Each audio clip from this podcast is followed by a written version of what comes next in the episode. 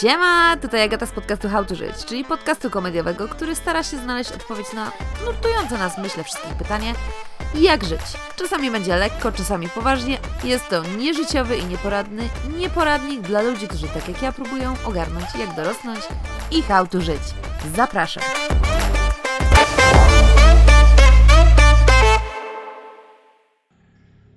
Siema! Jak Wam minął zeszły tydzień? Ja jestem turbo zmęczona, dlatego dzisiaj przychodzę do Was na osłodzenie tego tygodnia, a właściwie tego, że zostały nam już tylko dwa dni do końca, z nowym odcinkiem. Dzisiaj będzie odcinek do potencjalnej nowej serii, a właściwie do nowego podcastu o teoriach spiskowych. Wszystko zależy tak naprawdę od Was, czy ten odcinek Wam się spodoba, czy będziecie chcieli więcej. Mam nadzieję, że tak po cichu. Może mniej więcej tak Wam nakreślę, co mają wspólnego teorie spiskowe i ja. Mianowicie, ja kocham o nich słuchać, kocham o nich czytać. Jestem turbo ciekawa. Uwielbiam sprawdzać, skąd się w ogóle wzięły niektóre e, teorie spiskowe. Uwielbiam przekopywać internet, żeby się dowiedzieć, jakie są argumenty za i przeciw i w ogóle czasami nawet sprawdzać oficjalne strony tych teorii spiskowych, o których dzisiaj na przykład usłyszycie. W tym odcinku nie będziemy mówić o reptilianach, tylko o teoriach, które mnie dość mocno intrygują, które sprawdzają, że mam jakieś takie egzystencjonalne pytania pod tytułem dlaczego ja w ogóle istnieję i tak dalej. Będzie kilka teorii, które myślę, że jeżeli okazałyby się w pewnym momencie prawdą, to spowodowałyby ogólnoświatowy chaos. O kilku teoriach się troszeczkę rozgadam, o kilku tylko napomnę Wam troszeczkę, ale jestem mega turbo jakby ciekawa, które z nich znacie, które Was zaintrygowały i spowodowały, że szukaliście więcej w internecie, a w które wierzycie, bo może i taka się znajdzie. Co jeszcze mogłabym dodać? Mianowicie mogłabym dodać, że ta seria miałaby no, setki odcinków, bo tych teorii jest tyle, że nie wyrabiam. I w tych seriach omawialibyśmy wszystko, od wielkiej stopy po jedność z kosmosem. Byłoby od popularniejszych do takich bardzo, ale to bardzo złożonych teorii spiskowych. I jakby to wyglądało? Co tydzień przerabialibyśmy jedną teorię spiskową od A do Z. Ale przechodzimy teraz do odcinka. Pierwszą teorią spiskową, jaką mam na liście, jest to, że ktoś wymyślił lek na raka, ale utrzymuje to w sekrecie. Ale nie ze względu na korzyści majątkowe i na to, że nowotwór to lukratywny biznes, ale dlatego, że jest to metoda dobrze pilnująca ludzi na świecie. W skrócie, nowotwory pilnują naszego przyrostu naturalnego przed wybuchem. 2. Prawdziwy powód, dla którego Disney wyszedł z filmem o nazwie Frozen, było to, że podczas googlowania Disney Frozen będziesz widzieć informacje o bajce, a nie o zamrożonym ciele Walta Disneya. By the way, podobno od 2021 roku próbują go odmrozić. Kolejna. John Douglas, były szef Departamentu od Seryjnych Zabójców FBI i autor Mindhuntera, potwierdza, że orientacyjnie w USA aktualnie grasuje między 35 a 50 seryjnymi mordercami, których nie można złapać ani zidentyfikować. By the way, tutaj mały off-top. Bardzo, ale to bardzo mi przykro, że Netflix anulował dalsze sezony Mindhuntera. Był to jeden z lepszych seriali, jakie wypuścili moim skromnym zdaniem. I teraz przechodzimy do pierwszej teorii, o której e, troszeczkę dłużej Wam opowiem, którą rozłożymy na czynniki pierwsze. Więc teorią, o której usłyszycie, będzie to, że lockdown został wymyślony tylko po to, bo ptaki to tak naprawdę drony, które nas szpiegują. I akurat w 2020 skończyły się w tych dronach baterie, stąd też był ogólnoświatowy lockdown, bo te baterie trzeba było wymienić poszperałam trochę w necie oczywiście i okazało się, że istnieje taka stronka na internecie pod tytułem Ptaki nie są prawdziwe i zgromadziła ona w ogóle na Instagramie 405 tysięcy obserwujących, więc to nie jest mało.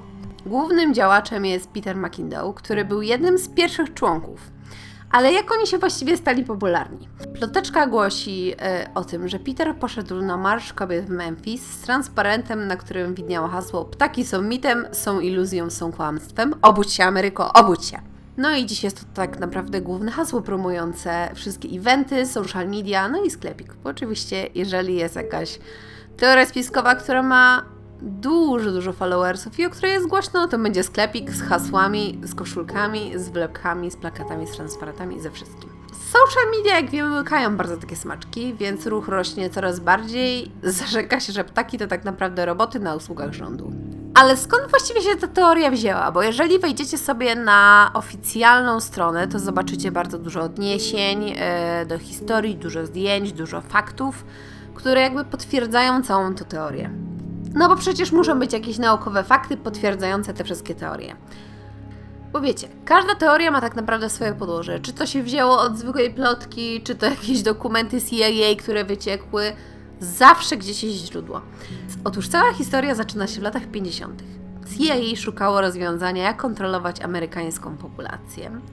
I według źródeł pierwotny plan zakładał wybicie wszystkich ptaków i zastąpienie ich latającymi robotami z kamerami, aby właśnie śledzić tych ludzi. Podobno pomysł wszedł w życie w 1965 roku. Spytacie, dlaczego w ogóle, skąd taki pomysł, żeby zastąpić e, ptaki robotami, a nie na przykład pszczoły, koty czy cokolwiek? Agenci CIA uważali ptaki za szumowiny z nieba, ponieważ gołębie często zostawiały swoje kubki na ich samochodach, które były zaparkowane przed siedzibą CIA. No i plan był taki, aby upiec dwie pieczenie na jednym ogniu. Po pierwsze, pozbyć się problemu kupy, po drugie, śledzić niczego niewiadomych Amerykanów. Bum, latające ptaki roboty. Nie ma lepszego pomysłu. Ale teraz pytanko, jak się pozbyć wszystkich ptaków? W sensie, no, jak to zorganizować, żeby ich nie było i żeby je podmienić? Otóż podobno według wszystkich źródeł CIA kupiło 120 bombowców B-52. Były to bombowce używane m.in. do zrzucania bomb atomowych podczas II wojny światowej. No i te bombowce nosiły wirusa, który miał wybić tylko i wyłącznie ptaki. Ale jak miałoby zostać to niezauważone, że nagle latają jakieś bombowce i wybijają wszystkie ptaki? Powiedź jest bardzo prosta. Zdecydowano się wybrać czarne samoloty pozbawione wszelkich świateł i odblaskowych elementów, aby ukryć się na nocnym niebie. Nic nie było widać, wszystko było robione nocą, a ptaki były potem podmieniane. Ale przecież, jak wszystkie ptaki umrą, no to co się wtedy z nimi stanie? W sensie wszędzie będą trupy leżały. Mm-mm, nic bardziej mylnego. Wirus, który został stworzony, miał wpłynąć na strukturę kości ptaków w taki sposób, że całkowity rozkład miał nastąpić w przeciągu 24 godzin.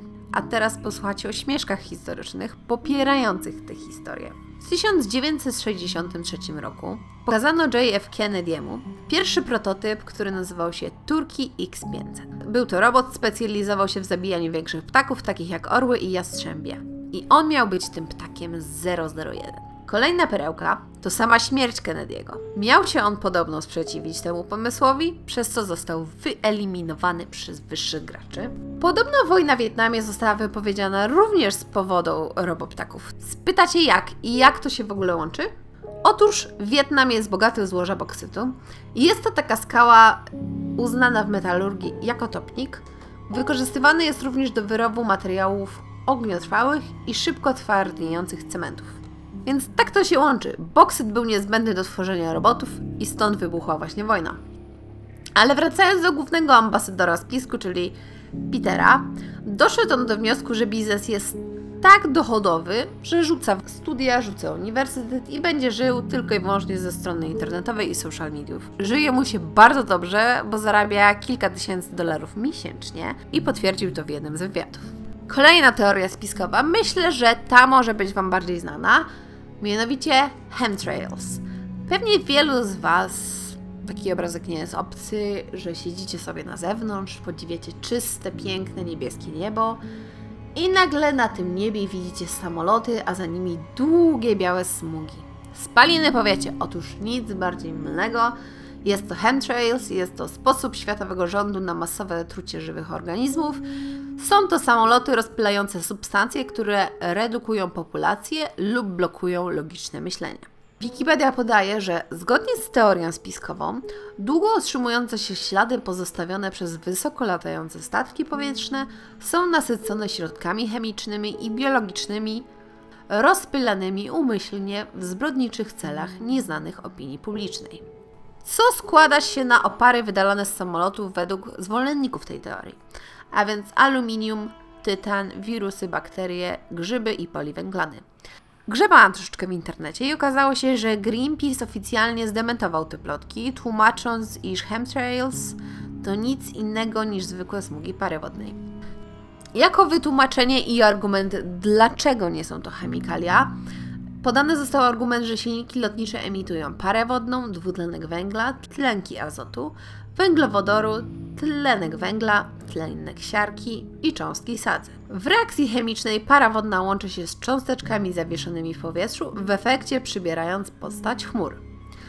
Ale czy mamy jakieś dowody na to, że rozpylane są chemikalia w powietrzu? Poza filmikami, blogami i jakby ogólną paniką publiczną? No, niestety, z tego co się doszukałam, nie istnieją takie dowody. Ale właściwie skąd ta teoria się wzięła, co sprawiło, że ludzie zaczęli w nią wierzyć? Może idźmy w tą stronę. Swoje punkty bazuje na stronce Greenpeace i ich oficjalnym oświadczeniu. Pierwszy przykład, który tłumaczyłby skąd wzięła się ta ogólnoświatowa panika emisja dwutlenku węgla. Lotnictwo jest niestety najszybciej zwiększającym się źródłem emisji dwutlenku węgla, a fakt, że emisja ta następuje na znacznej wysokości, potęguje jej negatywny wpływ na klimat. I to jest fakt. Poza tym nie ma żadnych bakterii, nie ma żadnych wirusów i niczego innego w spalinach. Bardzo dobrym argumentem za tą tezą było to, że jeżeli faktycznie samoloty mm, wypuszczałyby chemikalia, no to ktoś na lotnisku prędzej czy później, prędzej czy później puściłby parę. Bardzo, bardzo ciekawy jakby dobór słów. Ale ktoś by po prostu to powiedział, bo na lotniskach nie zarabia się wcale tak dużo. Yy, bardziej by im się opłacało jakby wyjawić ogólnoświatowy spisek, jeżeli faktycznie by o tym wiedzieli i zarobić na tym miliony, albo pracownicy zaczęliby prędzej czy później chorować, umierać grupowo. Drugi argument, który miałby przekonywać yy, za tą teorią, jest zasiewanie chmur. I dowiedziałam się, że uwalnianie związków chemicznych do chmur sprawia, że para wodna zebrana w tych chmurach ulega kondensacji wokół tego związku i spada na ziemię w postaci deszczu. I może to być właśnie wykorzystywane do wywoływania deszczu, jeżeli mamy na przykład jakieś klęski żywiołowe, jeżeli jakiś teren potrzebuje pilnie deszczu, no to wtedy możemy coś takiego zrobić. Najbardziej znanym przykładem jest wykorzystanie tego podczas Igrzysk Olimpijskich w Pekinie, aby zapobiec właśnie opadom deszczu nad obiektami olimpijskimi. Cały proces zasiewania może być przeprowadzany przy użyciu statków powietrznych, samolotów pasażerskich albo rakiet. Kolejny argument to geoinżynieria. Jest to dziedzina nauki, która stara się celowo wywoływać zmiany klimatyczne. Wszystkie techniki związane z geoinżynierią są uważane za niezwykle niebezpieczne, ponieważ mogą na stałe zmienić klimat i może to zaburzyć funkcjonowanie naszej atmosfery. Ostatni argument, który przemawiałby na korzyść tej teorii, jest HARP. W ramach tego projektu badało się wpływ działania rozmaitych urządzeń elektronicznych na dynamiczne procesy zarządzane w jonosferze. Cały ten projekt był, jest bardzo popularnym tematem rozmaitych teorii spiskowych, mimo że znaczna część prowadzonych badań jest całkowicie jawna. Dlaczego właściwie ten HARP jest jakby przedmiotem tych teorii spiskowych? Wystawieniem takiego niesamowitego. Otóż rzekomo w tych placówkach, po pierwsze, projekt broni geofizycznej, która może powodować np. trzęsienia ziemi, cyklony, tsunami itd. Broń elektromagnetyczną, która potrafi skumulować energię w niewielkim obszarze. Czyli na przykład argumentem jest tutaj znane wyłączenie prądu w Nowym Jorku, które było następstwem testów tej broni. Oraz podobno testowane były urządzenia potrafiące sterować myślami ludzi.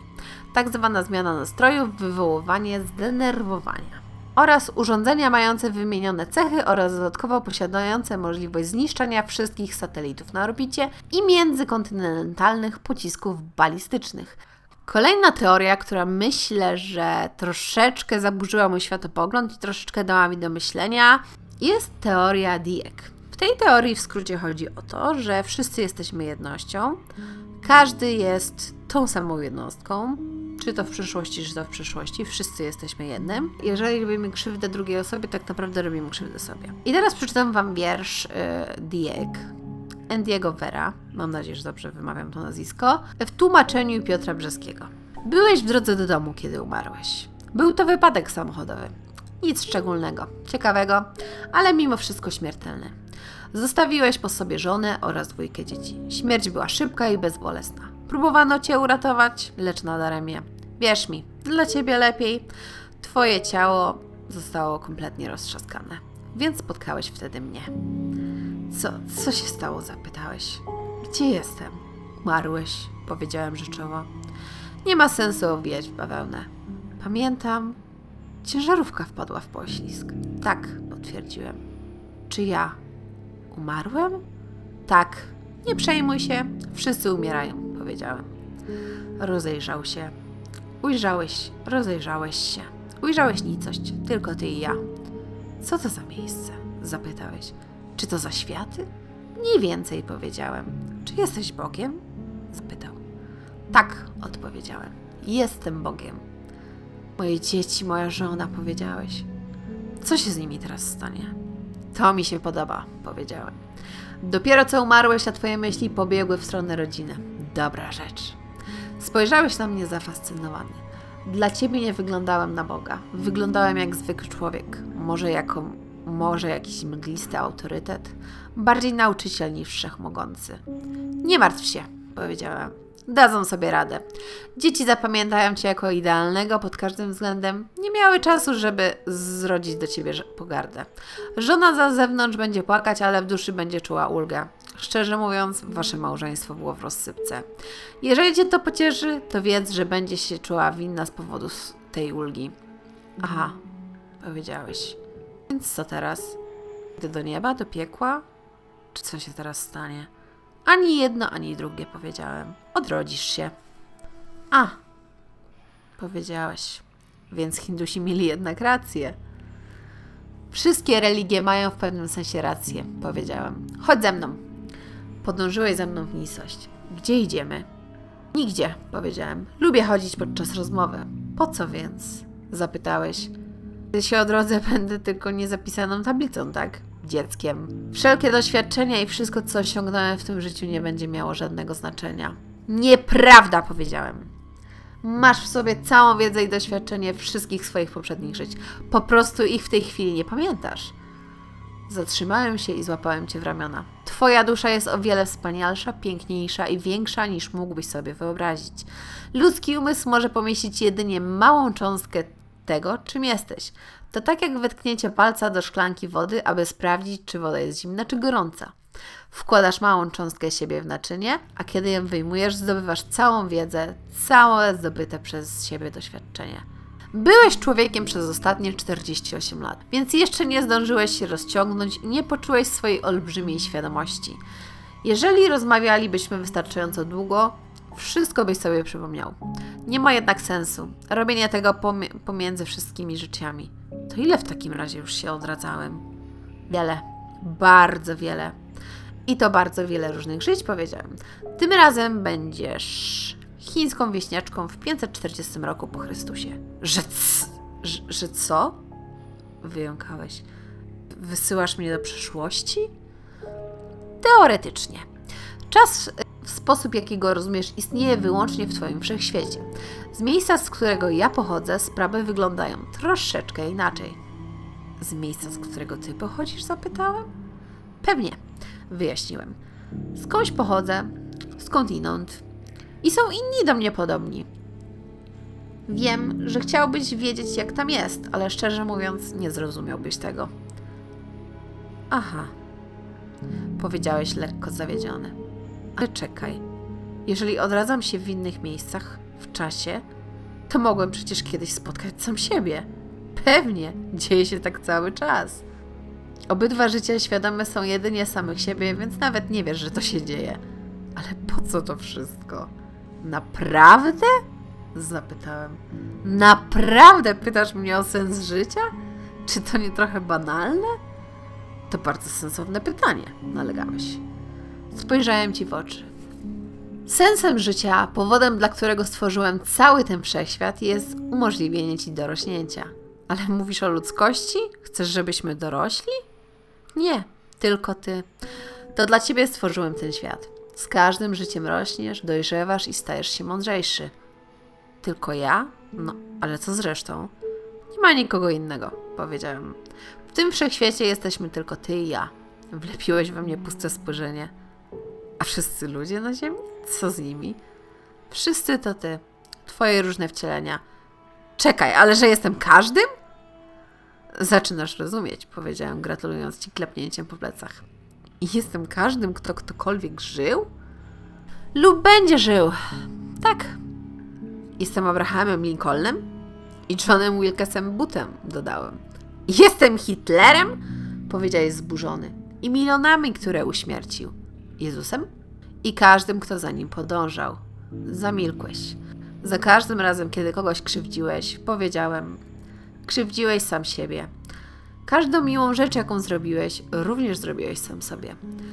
Każdy szczęśliwy i smutny moment, jaki każdy z ludzi doświadczył lub doświadczy, był lub będzie doświadczany przez ciebie. Zastanowiłeś się dłuższą chwilę. Dlaczego?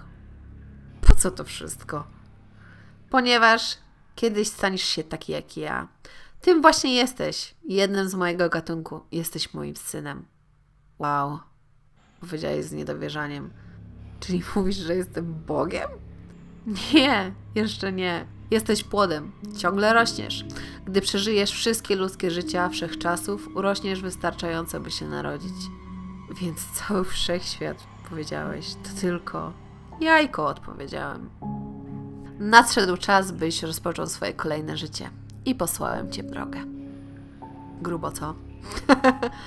Więc już skoro weszliśmy w takie egzystencjonalne tematy, opowiem Wam teraz o kolejnej teorii spiskowej, która jak tak się głębiej zastanawiałam kiedyś, jak zaczęłam czytać różne książki o jakby podróżach dusz, o poprzednich wcieleniach, to natknęłam się na tą teorię i swego czasu ostro sponiewierała mi mózg, jeżeli mogę tak powiedzieć. Mój mózg zamienił się w galaretkę i musiałam sprocesować to, co przeczytałam kiedyś.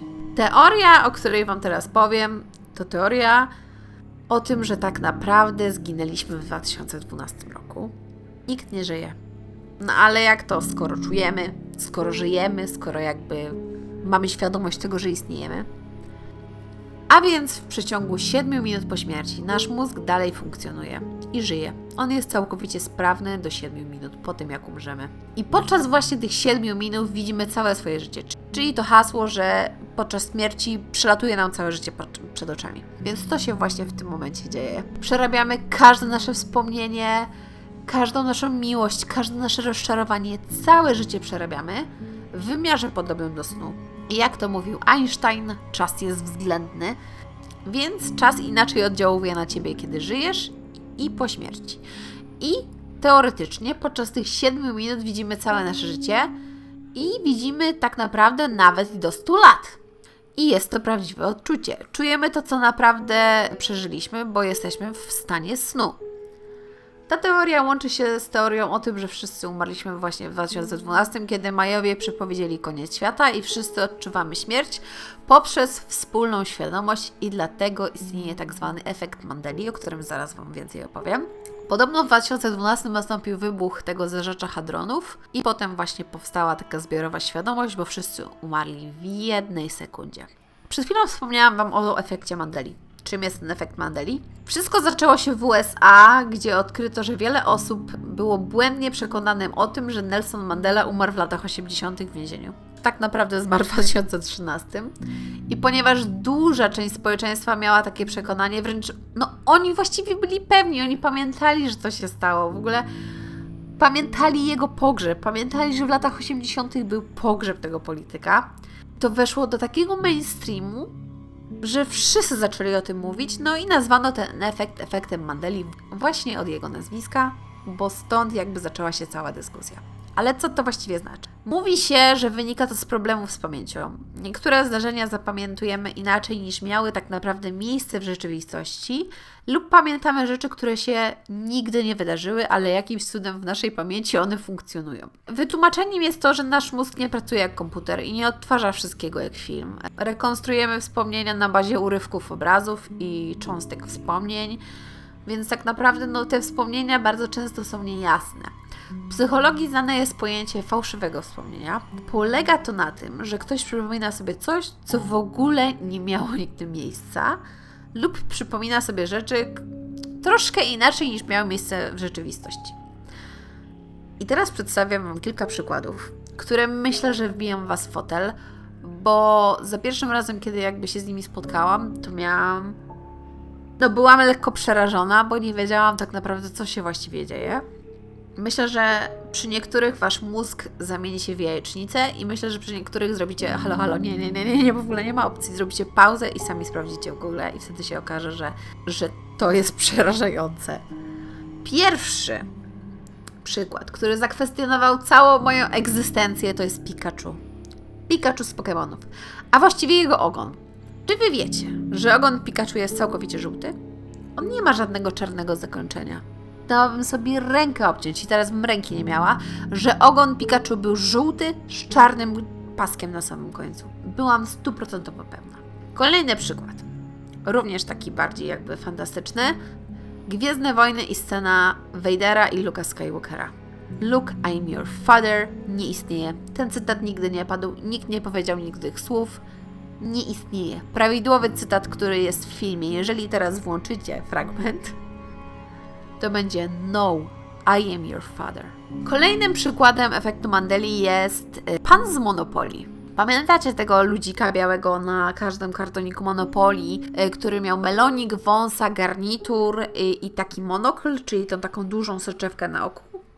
Wiecie, że ta soczewka nigdy nie istniała? Pan z Monopoly nie ma okularów ani nie ma monokla. Następne to myszka Miki nigdy nie miała szelek. Myszka Miki nosi tylko czerwone spodenki z wyższym stanem, ale żadnych szelek tam nigdy nie było.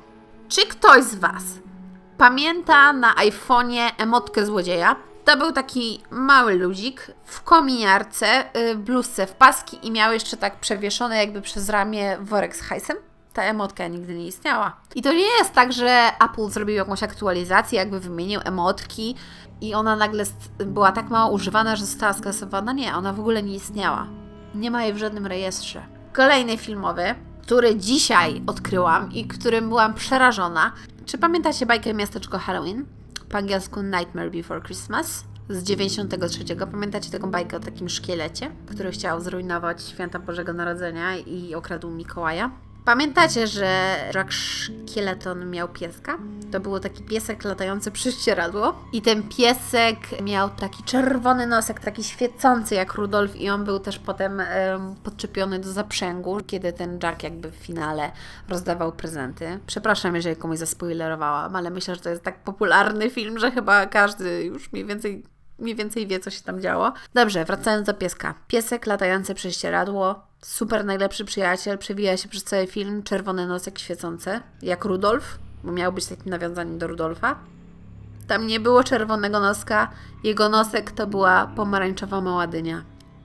Ja musiałam się to sprawdzić. I faktycznie, jak teraz zaczniecie patrzeć, to faktycznie to światełko jest pomarańczowe. To może być spowodowane tym, że kiedyś e, w 93, kiedy jeszcze się wypożyczało kasety VHS, to obraz był tak słabej jakości, że faktycznie jakby ta pomarańczowa kuleczka mogła być przekłamana i być bardziej jakby odbierana jako czerwony, albo zamieniliśmy się z rzeczywistościami i żyjemy w całkowicie innym wszechświecie, w innym wymiarze, nie wiadomo co się dzieje. Też może być. Wszystko jest możliwe w tym momencie. Pamiętacie teledysk Oops, I Did It Again? Britney Spears? Pamiętacie ten jej taki lateksowy look? Te takie wysoko spięte blond włosy i taki mikrofon, który ona miała, taki port, który miała właśnie na twarzy. I pamiętacie, że każdy, kto się przebierał potem za Britney w Halloween właśnie miał te trzy rzeczy? Lateks, wysoko spięte blond włosy i mikrofon? Mikrofonu nigdy nie było. Jak sprawdzicie sobie teledysk, jak sprawdzicie screen z teledysku, mikrofonu na niej nie ma. Tłumaczone jest to tym, że prawdopodobnie ona występowała potem na jakichś takich galach, miała jakieś koncerty i właśnie jak była ubrana w ten lateksowy strój, no to wtedy miała ten mikrofon. Stąd narodził się ten jakby taki jej, cały ten look. Oryginalnie w teledysku tego mikrofonu nigdy nie było przedostatni już przykład efektu Mandeli. Zapra- w ogóle polecam Wam serdecznie googlowanie i sprawdzanie przykładów samodzielnie, bo to jest, bo to jest wycieczka. Czy pamiętacie ze starych filmów disneyowskich e, intro z Disneya, gdzie dzwoneczek wylatywała z rogu ekranu i właśnie rozsypywała ze sobą ten taki magiczny pył, machała tą różdżką i w miarę jak machała tą różdżką, to odsłaniał się właśnie napis Walt Disney, a potem jak machnęła różdżką, to zrobiła takie i nad i pojawiła się kropeczka? Nie istnieje takie intro. Nigdy takie intro nie istniało. W żadnej bajce go nie ma. Nawet nie ma w archiwach Disneya. Nie ma, po prostu nie istnieje. I ostatni przykład. W filmie Psy nigdy nie padł cytat. Co ty wiesz o zabijaniu? Dużo by o tym mówić, ale koniecznie sprawdźcie sami. No to na zakończenie coś takiego bardziej luźnego, bo myślę, że troszeczkę już za poważnie poleciałam w tych y, historiach. Więc Avril Lavigne nie żyje od 2003 roku. To jest teoria, która ma już bardzo dużo lat, która się przewija po prostu non-stop co chwilę. Piosenkarka podobno nie zniosła presji związanej ze sławą. wpadła w głęboką depresję. Depresja została podbita śmiercią jej ukochanego dziadka, no i w efekcie piosenkarka popełniła samobójstwo, po prostu nie była w stanie już wytrzymać. I teoria jest taka, że wytwórnia ukryła ten fakt i znalazła jej sobowtóra, który od tamtego momentu występuje pod nazwiskiem Lamin. Mają na to wskazywać e, drobne różnice w jej twarzy, jak na przykład nos, piegi, troszeczkę inny głos, czy na przykład sam podpis piosenkarki, który różni się od tego z początków jej kariery. Ale rozbijmy w ogóle tą teorię na czynniki pierwsze. Jednym z głównych argumentów, który jakby przemawia za całą tą teorią, ma być płyta Under My Skin. Była to dość mroczna produkcja. Tematy, jakie były poruszane na tej płycie, no to samotność, lęk, śmierć. Na przykład w utworze Forgotten mamy tekst: Muszę odejść, nie ma sensu myśleć o wczorajszym, teraz już jest za późno, już nigdy nie będzie tak samo. Czy utwór na przykład Take Me Away, nie mogę sobie poradzić z tym za z zamieszaniem, nie jestem w stanie, przyjdź i zabierz mnie stąd, czuję jakbym była sama. I te cytaty mają na przykład potwierdzać samobójczą śmierć piosenkarki, że poddała się całkowicie, że życie było już nie dla niej i ona jakby chciała to przekazać swojej publice poprzez piosenki. Przechodzimy teraz do 2007 roku. Avril wydała nową płytę z odmienionym całkowicie wizerunkiem. Nie była już zbuntowaną punkową laską, taką skaterką, tylko nagle stała się taką słodką, cukierkową blondyną, trochę punkową, ale dalej jakby było to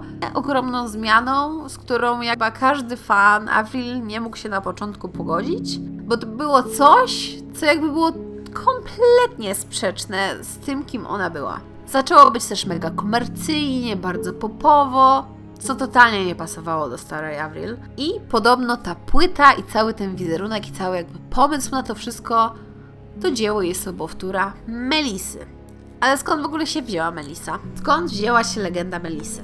Otóż istnieje taki blog Avril Esta Morta, na którym autor tego bloga pisał o przyjaźni dziewczyn.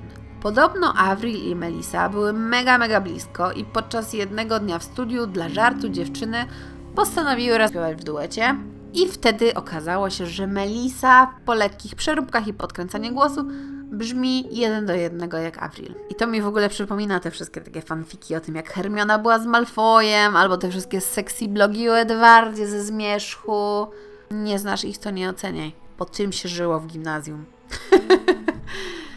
Dalej na tym blogu czytamy właśnie o momencie śmierci dziadka, że był to dla niej taki cios ostateczny, który przelał całkowicie czele goryczy, cała jej depresja wtedy po prostu pękła i doszło właśnie do śmierci samobójczej. Śmierć ukochanej osoby, presja społeczeństwa i sławy, nieleczona prawdopodobnie depresja, izolacja, finalnie niestety samobójstwo.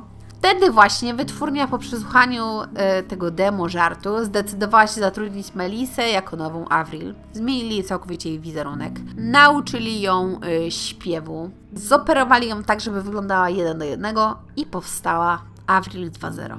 Oczywiście wyszło na jaw po czasie, że blog powstał dla żartu i miał być to jako eksperyment y, społeczny, mający na celu udowodnienie, jak ludzie wierzą we wszystko, co zostaje opublikowane w sieci. Ludzie tak bardzo uwierzyli w to, że powstały w ogóle blogi, powstały kanały na YouTube i porównywane były stare i nowe zdjęcia piosenkarki, zaznaczając dosłownie najmniejsze różnice w twarzy, aby właśnie potwierdzić tą teorię o sobowtórze. No dobra, ale co na to Avril w ogóle? Czy ona jakby się odniosła do tej plotki? Czy ona o tym wie? Ona w ogóle nie komentowała tej sytuacji. Ona to ignorowała totalnie. Co jeszcze bardziej podsycało wszystkie ploteczki. I w końcu podczas jednego z wywiadów w ogóle w 2017, czyli nie komentowała tego ponad 10 lat, powiedziała: Niektórzy ludzie twierdzą, że nie jestem prawdziwą Avril, co jest dziwne. Dlaczego w ogóle tak myślą? I wybucha śmiechem. Nie mamy jednoznacznej odpowiedzi. Czy Avril to Avril, czy jednak Melissa? Prawdopodobnie nie dowiemy się tego nigdy. I pewnie myśleliście, że to ostatnia teoria spiskowa. Otóż nie. Zostawiam Wam moją ulubioną na koniec, w którą muszę powiedzieć, że po części wierzę. Don't judge me. Jest wolność wyboru i wolność poglądów i wolność wszystkiego. A więc teoria brzmi tak. Ziemia to planeta więzienia. Więc fragment, w który ja wierzę, to jest to, że wierzę w życie pozaziemskie i wierzę, że są cywilizacje, które są bardziej zaawansowane od nas i które patrzą na naszą planetę Ziemię z takim żalem. Więc argumenty za. Ziemianie są źli i dążą do sa- samozagłady. Pojedyncze jednostki, które żyją w zgodzie z naturą i innymi, poddały się resocjalizacji, czyli właśnie tak, jak to ma miejsce w więzieniu, kiedy trafia do niego kryminalista, ma czas na resocjalizację albo ma czas na pogłębienie swoich niestety problemów. Planeta Ziemia ma być więzieniem, dlatego jeszcze nie nawiązaliśmy kontaktu z kosmitami pomimo ich odwiedzin. To miałoby tłumaczyć te wszystkie takie tajemnicze pojawienia się statków kosmicznych gdzieś na niebie, ale jakby braku takiego oficjalnego spotkania. Nasza planeta to miks różnych ras i gatunków. Każda wizyta kosmitów to sprawdzenie, co robimy lub pozrzucanie nowych więźniów. Wiele milionów lat temu postanowiono zamienić Ziemię w planetę więzienną. I przez te miliony sprowadzane na Ziemię były rasy obce, które popełniły zbrodnie w kosmosie, która była tak niewybaczalna, że trafiły na planetę bez powrotu. Ludzie byli naszymi przodkami po latach na Ziemi. Wszystkie gatunki zaczęły się mieszać, zaczęły żyć, zaczęły koegzystować. E, nasi przodkowie całkowicie zapomnieli o tym, jaka jest nasza przyszłość. Zapomnieliśmy o tym, że jest to więzienie i uznaliśmy tę planetę za dom, zapominając całkowicie o całej naszej przyszłości. I to by tłumaczyło też te wszystkie teorie spiskowe o tym, że są wśród nas kosmici, którzy wyglądają tak samo. I ostatni punkt tej teorii, która miałaby jakby potwierdzać, że planeta Ziemia jest więzieniem, jest to, że dno oceanu jest nieodkryte i jest niemożliwe do zdobycia, z tego względu, że jest to najbardziej strzeżone więzienie na całej planecie i tam trzymani są ogromni, niebezpieczni kosmici, którzy nie mieliby prawa funkcjonowania wyżej na lądzie. I na zakończenie tego odcinka na Instagramie How to Żyć zapytałam Was ostatnio, jakie są Wasze ulubione teorie spiskowe albo teorie, w które szczerze wierzycie. I teraz przeczytam Wam kilka. Te możemy opracować w następnym odcinku, jeżeli Wam się ten spodoba. Przy okazji zapraszam bardzo serdecznie na Instagram How to Żyć, na którym codziennie publikuję różne rzeczy. To i moje główne źródło komunikowania się i jakby główny punkt całej mojej egzystencji w internecie to właśnie Instagram. Niematerialne istoty skrzyżowały się z małpami i tak powstali ludzie. Może to akurat nie teoria spiskowa, ale szczerze wierzę w duchy, demony i tym podobne. Kolejne. Religia została wymyślona tylko po to, aby manipulować ludźmi. Bo ja szczerze żyję w przekonaniu, że to jest fakt, że ja szczerze wierzę w to, że Jezus, Maryja byli postaciami historycznymi. Jak najbardziej istnieli, ale on był bardziej takim mesjaszem, mędrcem niż cudotwórcą. I myślę, że ktoś bardzo mądry wymyślił kiedyś religię, aby mieć odpowiedzi na rzeczy, których wyjaśnić nie można i żeby można było manipulować ludźmi poprzez wmawianie im, że coś wyższego ma nad nami władzę, wmawianie im takiego wewnętrznego strachu, że nie mogą robić pewnych rzeczy. Szekspir niczego nie napisał, tylko przepisał sobie dzieła Edwarda de Vere. Że wiadomo, co było zamachem. O tym głośno nie rozmawiamy. Kolejna teoria, w którą wierzycie, to teoria, że wszystko dobrze się skończy. I to jest turbo słodkie. Ale ja też wierzę, że wszystko się dobrze kończy i wszystko jakby działa. I wierzę w to, że wszechświat działa na zasadzie takiej, że wszystko ma być zrobione pod nas, wszystko ma być zrobione po to, abyśmy się jak najwięcej z tego życia wyciągnęli i po to, abyśmy się jak najwięcej w nim nauczyli. I to by było na tyle w dzisiejszym odcinku. Mam nadzieję, że Wam się podobało. Mam nadzieję, że nie był za krótki. A jeżeli był, to dajcie znać, to nagram Wam jeszcze drugą część, albo nagram właśnie nowy podcast może. Jakby czekam na Wasz feedback, czekam na Wasze odpowiedzi. Klasycznie zapraszam ponownie na Instagram How to Żyć, którym możemy sobie razem porozmawiać, na którym wrzucam strasznie dużo memów i dziwnych rzeczy, na którym robię ankiety do nowych odcinków. Zapraszam Was również do wzięcia udziału w najnowszym odcinku, który będzie miał e, premierę za tydzień pod tytułem Unpopular Opinions. Będzie można tam usłyszeć o niepopularnych opiniach, o opiniach, o których się wstydzicie głośno mówić oraz opiniach, które mogłyby wywołać co niemały chaos. Więc jeżeli macie coś, czym chcielibyście się ze mną podzielić, to zapraszam Was serdecznie na Instagram How to Żyć albo na maila howtożyć@gmail.com. I klasycznie bye bye!